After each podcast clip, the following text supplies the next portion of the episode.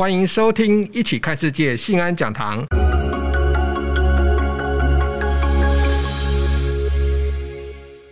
很高兴又跟各位在空中见面了。那这一次的情况有点不太一样了，因为台湾爆发了疫情，这样。所以我们还是希望各位不要担心，只要好好的防疫哦，保持社交距离，应该各位都可以度过难关。除了疫情的事件之外，我们大家看到哦，最近在国际新闻上面洗版的画面，在中东地区闹得很大的事情，就是以巴的冲突问题了。那尤其是我们大家看到那个哈马斯的火箭呢，满天飞，但是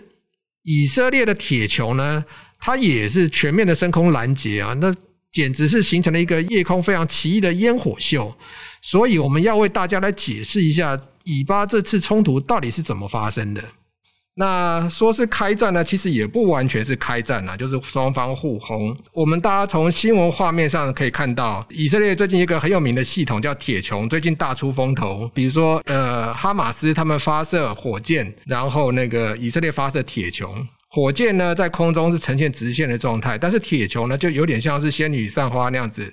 去呃以各种方向的去拦截它。事实上，它拦截率非常的高。我们看影片哦，就是一枚一枚这样爆炸，一枚一枚把那个飞弹呃把火箭击落。所以事实上，这次的铁穹的表现也是让各国大开眼界。事实上，以色列它以前在军事工业方面，它就非常厉害了。比方说，在电子战方面。在这个飞弹方面呢，很多美国都不一定做得到的事情，以色列都做到了。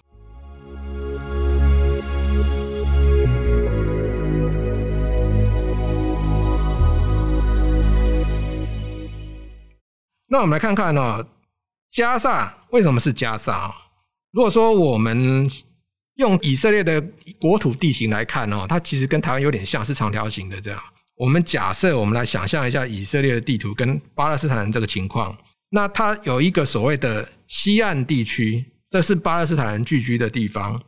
有点像是我们在花莲那个位置。那花莲一个大块的一个长条形位置。加萨走廊在哪里？加萨走廊大概在我们高雄往屏东那个方向一个长条形的一个地方，大概三百六十五平方公里，人口大概是呃。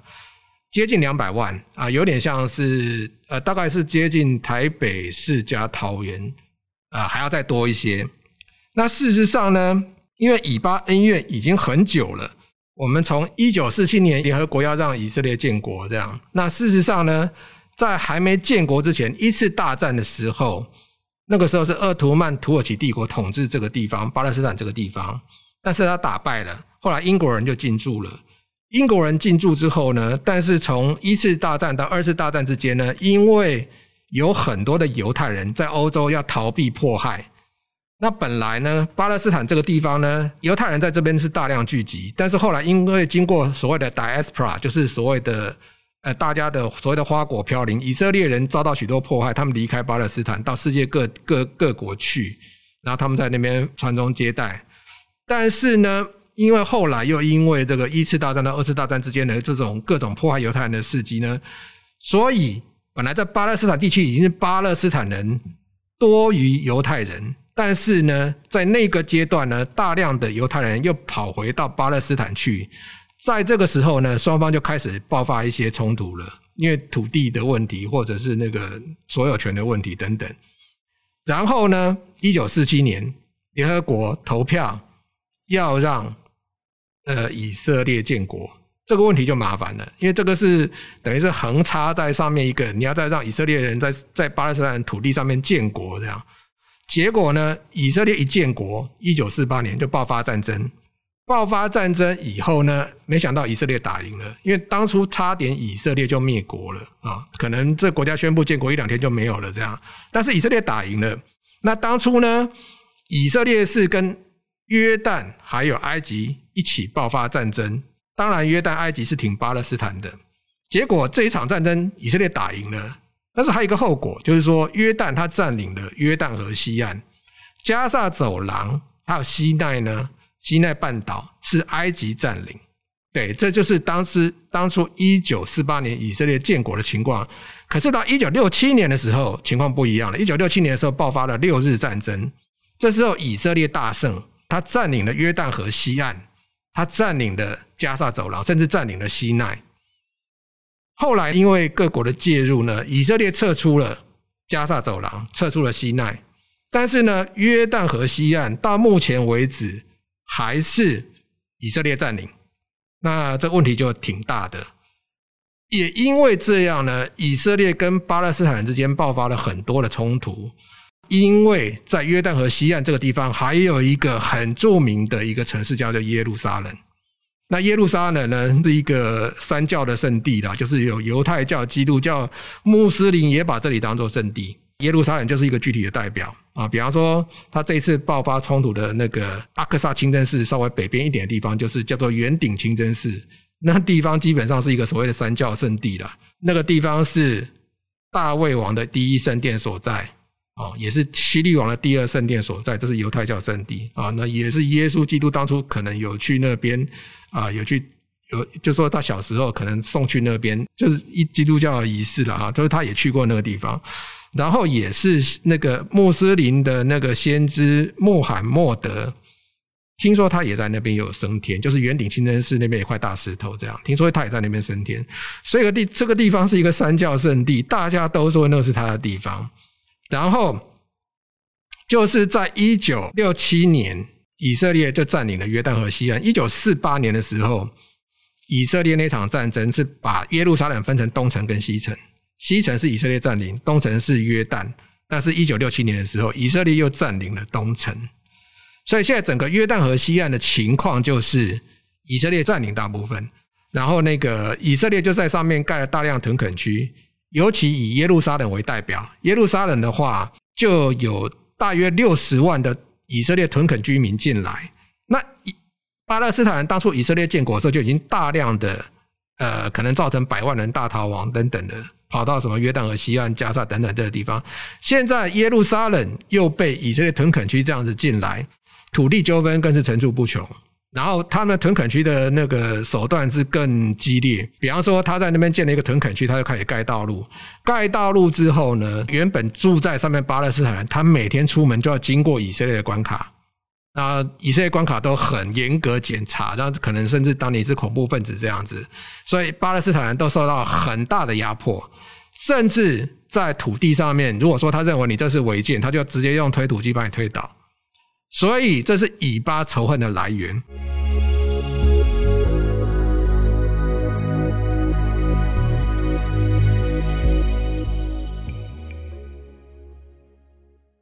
这一次，因为说在那个谢赫贾拉区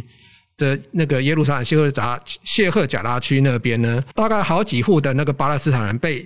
那个巴那个以色列的法院。所谓的下驱逐令，当然这个这个法院后来是延判了，就是延延延后判决这样。可是这问题呢，就在刚好斋戒月的时候爆发，四月中开始斋戒月，就有许多巴勒斯坦人呢开始跟以色列在那个阿克萨清真寺里面抗议这样。然后以色列做了一个一个很挑衅的动作啦，就是说他在阿克萨清真寺那边他去清场，因为那个是人家的清真寺这样，所以以色列他们动用军警去清场。把他赶驱赶出来之后呢，这个时候哈马斯在加萨走廊那边，他们讲话了。那哈马斯他们就说：“我们要挺我们的巴勒斯坦兄弟。”他们就开始射火箭。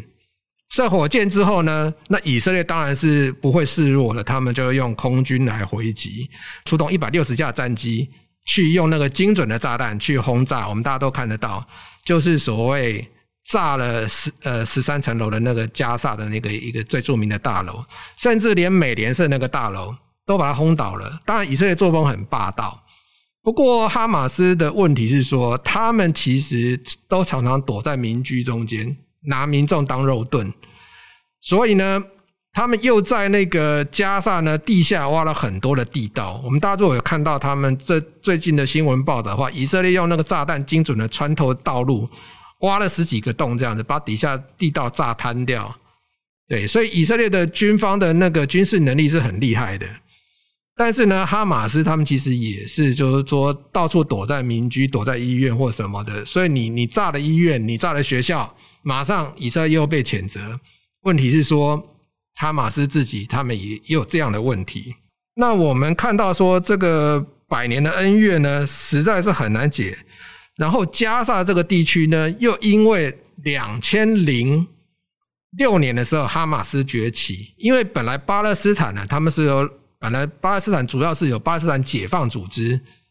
那哈阿拉法特领导为代表，但是在二两千零六年的时候呢，哈马斯在加沙兴起了，他们靠选举上台的，结果呢，他们后来跟法塔，就是阿拉法特这个派系呢，爆发军事冲突，结果呢，哈马斯他们赢了，他们占了加沙走廊，法塔就被赶走了。那现在的法塔就是以巴勒斯坦自治政府主席阿巴斯为代表，他们是在约旦河西岸那边。那哈马斯比较麻烦，因为他们是激进的反以色列，他们不承认以色列的存在，所以他们就从他们一拿到加沙之后，就开始对以色列发动一些有的有很多的一一些攻击，包括火箭等等这样。那以色列当然他们使用的手段都比较残酷，他们用封锁封锁了加萨啊，陆海空封锁，加萨就变成一个人道灾难。那个地方呢，大概可能一天大概停电大概五个小时以上，自来水是减半供供应等等。所以两百多万人，很多人其实就是说年轻人，他们有大量的失业。那累积了非常多的不满，但是我们不要忘记哦，就是说以色列不只是以色列封锁加萨，事实上还有一个国家封锁加萨，是哪个国家呢？是埃及。这一点大家可能没有想到，为什么？为什么埃及要封锁？为什么埃及要封锁加萨呢？那事实上呢，之前埃及曾经有一阵子，他们就是说在阿那阿拉伯之春的革命之后呢，有一个穆斯林兄弟会的。总统穆穆西穆西上台，但是呢，因为他跟呃哈马斯他们同样都是穆斯林兄弟会，他们都是比较主张神权政治的。结果呢，因为埃及它长久以来都是由美国，埃及的军方长期长久以来都是由美国呃的支持，所以呢，后来埃及的军方政变推倒穆西，然后呢，他就支持去那个封锁加萨。那所以他们那个哈马斯呢，他们就在那个边界那边挖了很多的地道，挖了很多的地道呢，来走私一些军事材料。事实上，加萨封锁的情况很严重，他们其实也没有什么特特殊的武装，但是因为走私很活跃，他们还是拿到不少的材料。那哈马斯被以色列封锁，二零零八年、二零一二年、二零一四年，因为哈马斯。屡次射火箭攻击以色列，以色列都受不了，派军队进去清场，就是攻进加萨。那当然，巴勒斯坦人死伤很多啦，怎么数千人等等。每次都是这样清场完走了，但是哈马斯都还活下来，为什么？因为有人支持他。伊朗是最主要的支持者，那最近还多了土耳其啊，苏丹也是。那伊朗呢？他们就输送大量的军火。那我们当然最近也看到了，就说美美军在那个阿拉伯海上面，他们有拦截到所谓的走私船，无国籍的，上面有大量的那种枪支什么的。这些就是伊朗送给也门的反抗军胡塞组织。那伊朗其实也是大量的输送一些火箭的材料或火箭弹给呃哈马斯。那哈马斯呢，就透过比如说他们在那个那主持这样事情的，就是那个革命卫队的圣城旅，就是之前被炸死的苏莱曼尼所带的那个部队，他是专门在中东地区做这些颠覆活动的。那圣城旅呢，他就在苏丹那边设工厂，然后比如说做出火箭弹之后，又利用地道走私到加沙走廊去，甚至呢，呃。哈马斯这些人已经没有什么材料了，他们甚至潜到海底下去找那一次大战的那种沉船啊，就是沉沉掉的那种什么英国的军舰或者土耳其的军舰等等，去把那些沉船上的钢铁炮弹把它找出来，重新再打造变成火箭来射出去。所以目前估计，呃，在呃加萨地区这个地方呢，有哈马斯，还有伊斯兰圣战组织，估计呢。哈马斯有大概六千枚火箭，呃，伊斯兰圣战组织大概有八千枚，那大概有一点四万枚，目前已经打了三千多枚。这是以色列那个耶路耶路撒冷邮报的估计啦，是不是这样？没有人知道。因为他们也是囤了好好几好几万枚这样子。然后那个在以色列北方这一次也也有国家射那个火箭来回应哦。然后那个叙利亚那边听说也射了三枚，呃，黎巴嫩真主党那边听说也射了三枚。那事实上，因为他们都是巴勒斯坦兄弟啦，所以他们就就就就这样来力挺。那听说之前那个。黎巴嫩真主党，真主党囤了十万枚火箭，所以这是他们对对付以色列的办法。那以色列只有用铁穹来回应。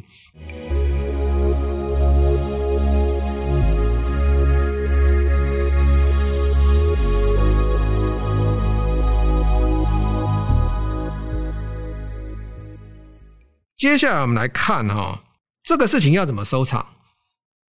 坦白讲，他们。这是百年恩怨呐，然后从一九四八年开始建国，七十年到现在，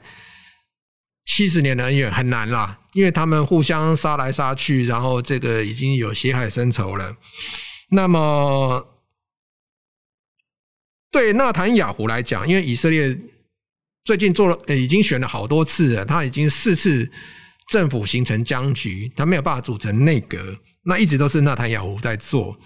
对于纳坦雅胡来说，这一次的事件给了他一个支点，就是说让他可以以强硬的姿态对付哈马斯，让他可能有机会，因为他有一些贪腐丑闻等等的问题，让他可以有机会继续坐在他的位置上。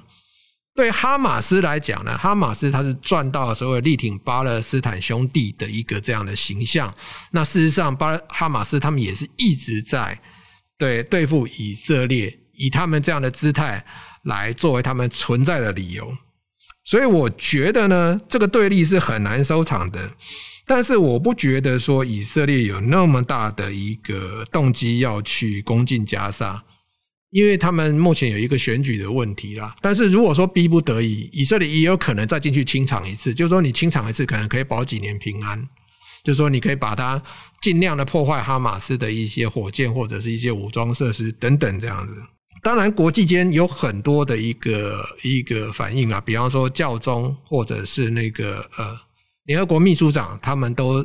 呼吁要停止这个人道灾难。但是因为这些国家认定哈马斯他们是恐怖分子，所以其实他们也没有那么强的力挺巴勒斯坦。那我们大家都知道，对以色列、对巴勒斯坦影响最大的其实是美国。那美国在这次的立场是如何呢？我们大家大概都知道，一九七八，我忘记一九七八、一九七九，卡特跟以色列总理比金弄了一个大卫，就是以巴弄了一个大卫营协定啊。然后那时候大概希望能够维持和平，但是没有办法破局了。到一九九三年的时候，一九九三年的时候，克林顿，美国总统克林顿，他拉了那个以色列总理拉宾，还有那个巴解。